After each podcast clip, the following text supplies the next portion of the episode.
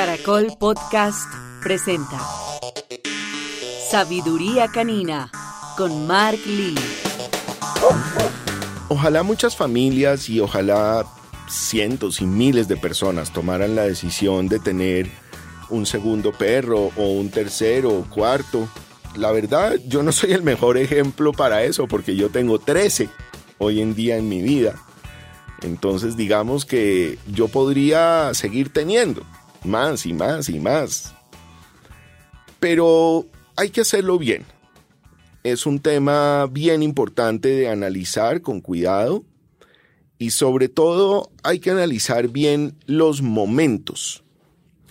¿Y por qué hablo de los momentos? Porque si nosotros llevamos ya un periodo de tiempo largo con nuestro perro y nuestro perro ha sido nuestro único consentido o consentida y ya estamos en una relación y en una empatía que se ha generado en donde él tiene o ella tiene un protagonismo dentro de la familia muy importante,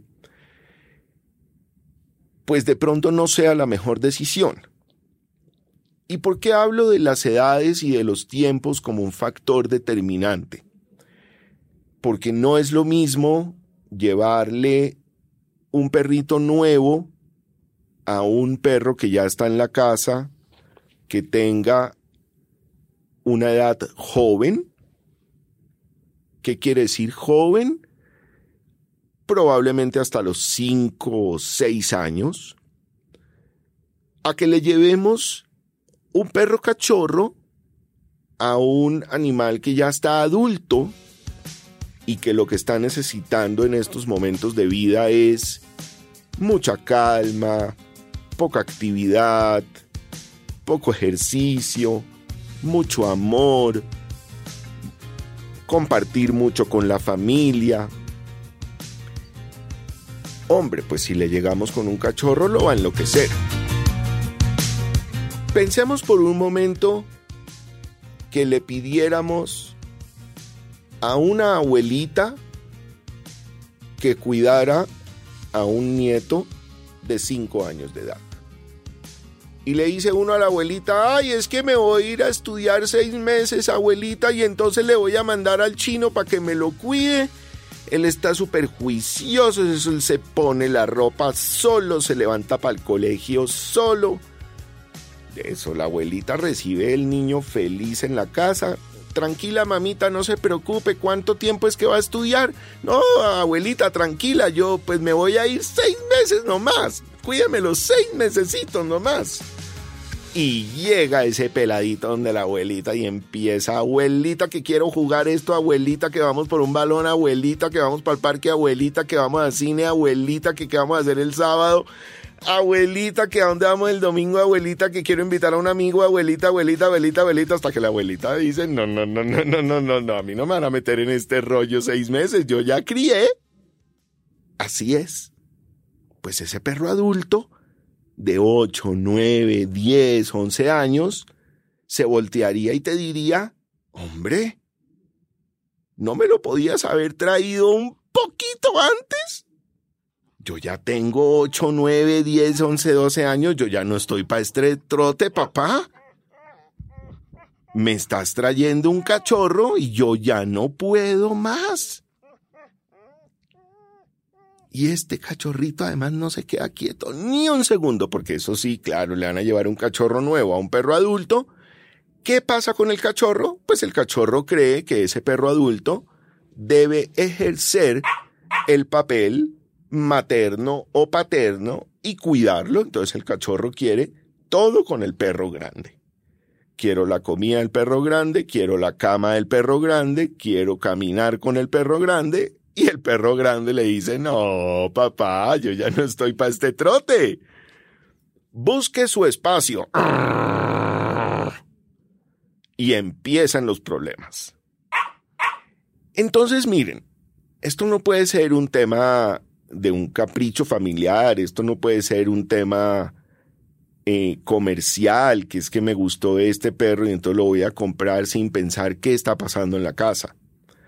Debemos entender a nuestro ecosistema animal. Debemos entenderlos a ellos como seres sintientes y seres independientes, los cuales también construyen un día a día, un estilo de vida, un sistema de contacto con nosotros. En el momento en que nosotros alteramos esto de una manera tan brusca, lo único que logramos es una inestabilidad. El perro en ese momento va a poder empezar a tener comportamientos que no había tenido antes. Hacerse pipí popó en el lugar que nunca se había hecho, dañar algo que nunca en su vida había tocado, tomar un zapato o una almohada o algo de su amo más cercano y dañarlo, o de pronto coger al cachorrito y darle una tunda que la familia lo piense dos veces. Analizar este proceso nos lleva también a una autorreflexión de cómo le enseñamos a nuestros perros a vivir con nosotros. Cómo les mostramos nuestro estilo de vida. Cómo les mostramos qué pasa a nuestro alrededor y quiénes son las personas con las que compartimos, o inclusive otros animales con los cuales compartimos, o probablemente otros perros con los cuales compartimos. Los nuestros necesitan un protagonismo individual, necesitan una manera de cómo involucrarnos a nosotros como su única familia como su familia más cercana. Y para nuestros perros nosotros somos su manada. Nosotros somos quienes les damos esa seguridad y esa garantía de convivencia. Se genera a través del contacto, a través de la comida y a través de las actividades que hacemos juntos. Pero algo muy importante en este proceso es entender los procesos de envejecimiento de nuestros animales para poder entender en qué etapa de vida están. Esta recomendación y esta manera de cómo ayudarles a ustedes a tomar estas decisiones hacen parte de la manera como debemos proteger el bienestar animal de nuestros perros adultos.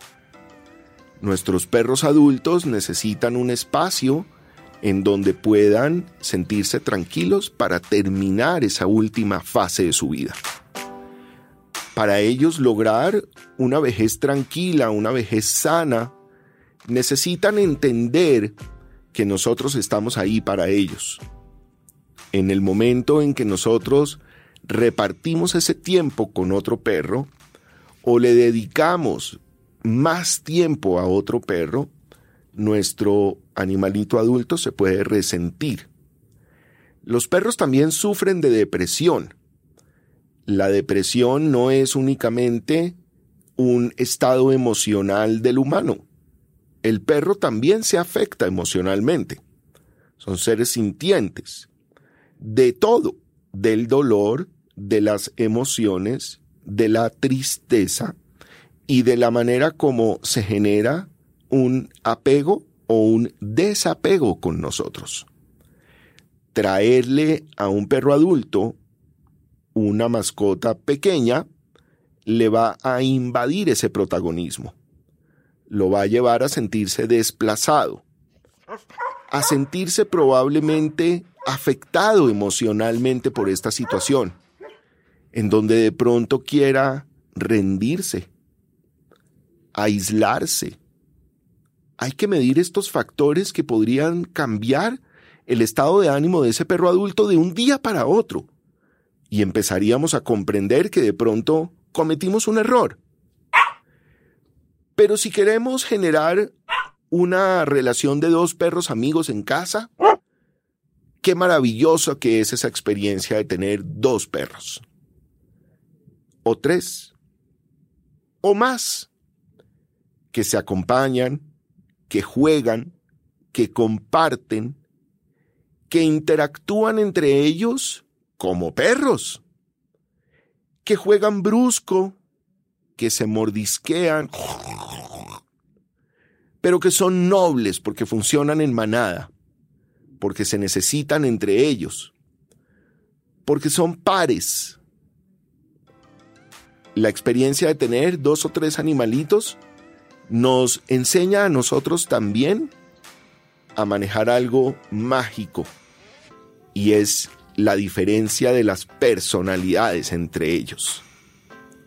Podríamos hablar de personalidades, cada uno con su gracia, cada uno con su manera de manifestarse, cada uno con la manera de ser expresivos y amorosos con nosotros. Y cómo con cada uno podemos construir una relación tan especial y tan diferente. Los invito a todos ustedes a darse la oportunidad de tener un segundo perro en casa o hasta un tercero, pero con un proceso bien hecho. Identifiquemos qué queremos, a quién llevaríamos, por qué lo haríamos, qué clase de compañero le queremos llevar al que ya está en casa. Recuerden, no el nieto a la abuelita que la va a enloquecer y que no se va a aguantar seis meses. La abuelita feliz el fin de semana, pero no seis meses. Así que pensemos que si tenemos un abuelito perrito en la casa o una abuelita perrita en la casa, pues el cachorro no sea la mejor opción. Pero ¿qué tal otro abuelito que lo acompañe? ¿Otra abuelita? Qué rico sería poderle dar la oportunidad a otro perro en su etapa senil, en su etapa final, de tener amor y cariño y una familia que lo alimente, le dé techo y lo quiera para sus últimos días. Compartan con nosotros aquí en mi sabiduría canina tantas cosas que tengo para enseñarles, ayudarles a ustedes a tener una mejor relación con sus perritos, sus animalitos de compañía esos seres tan transparentes, leales, incondicionales con nosotros, que siempre estarán para toda la vida.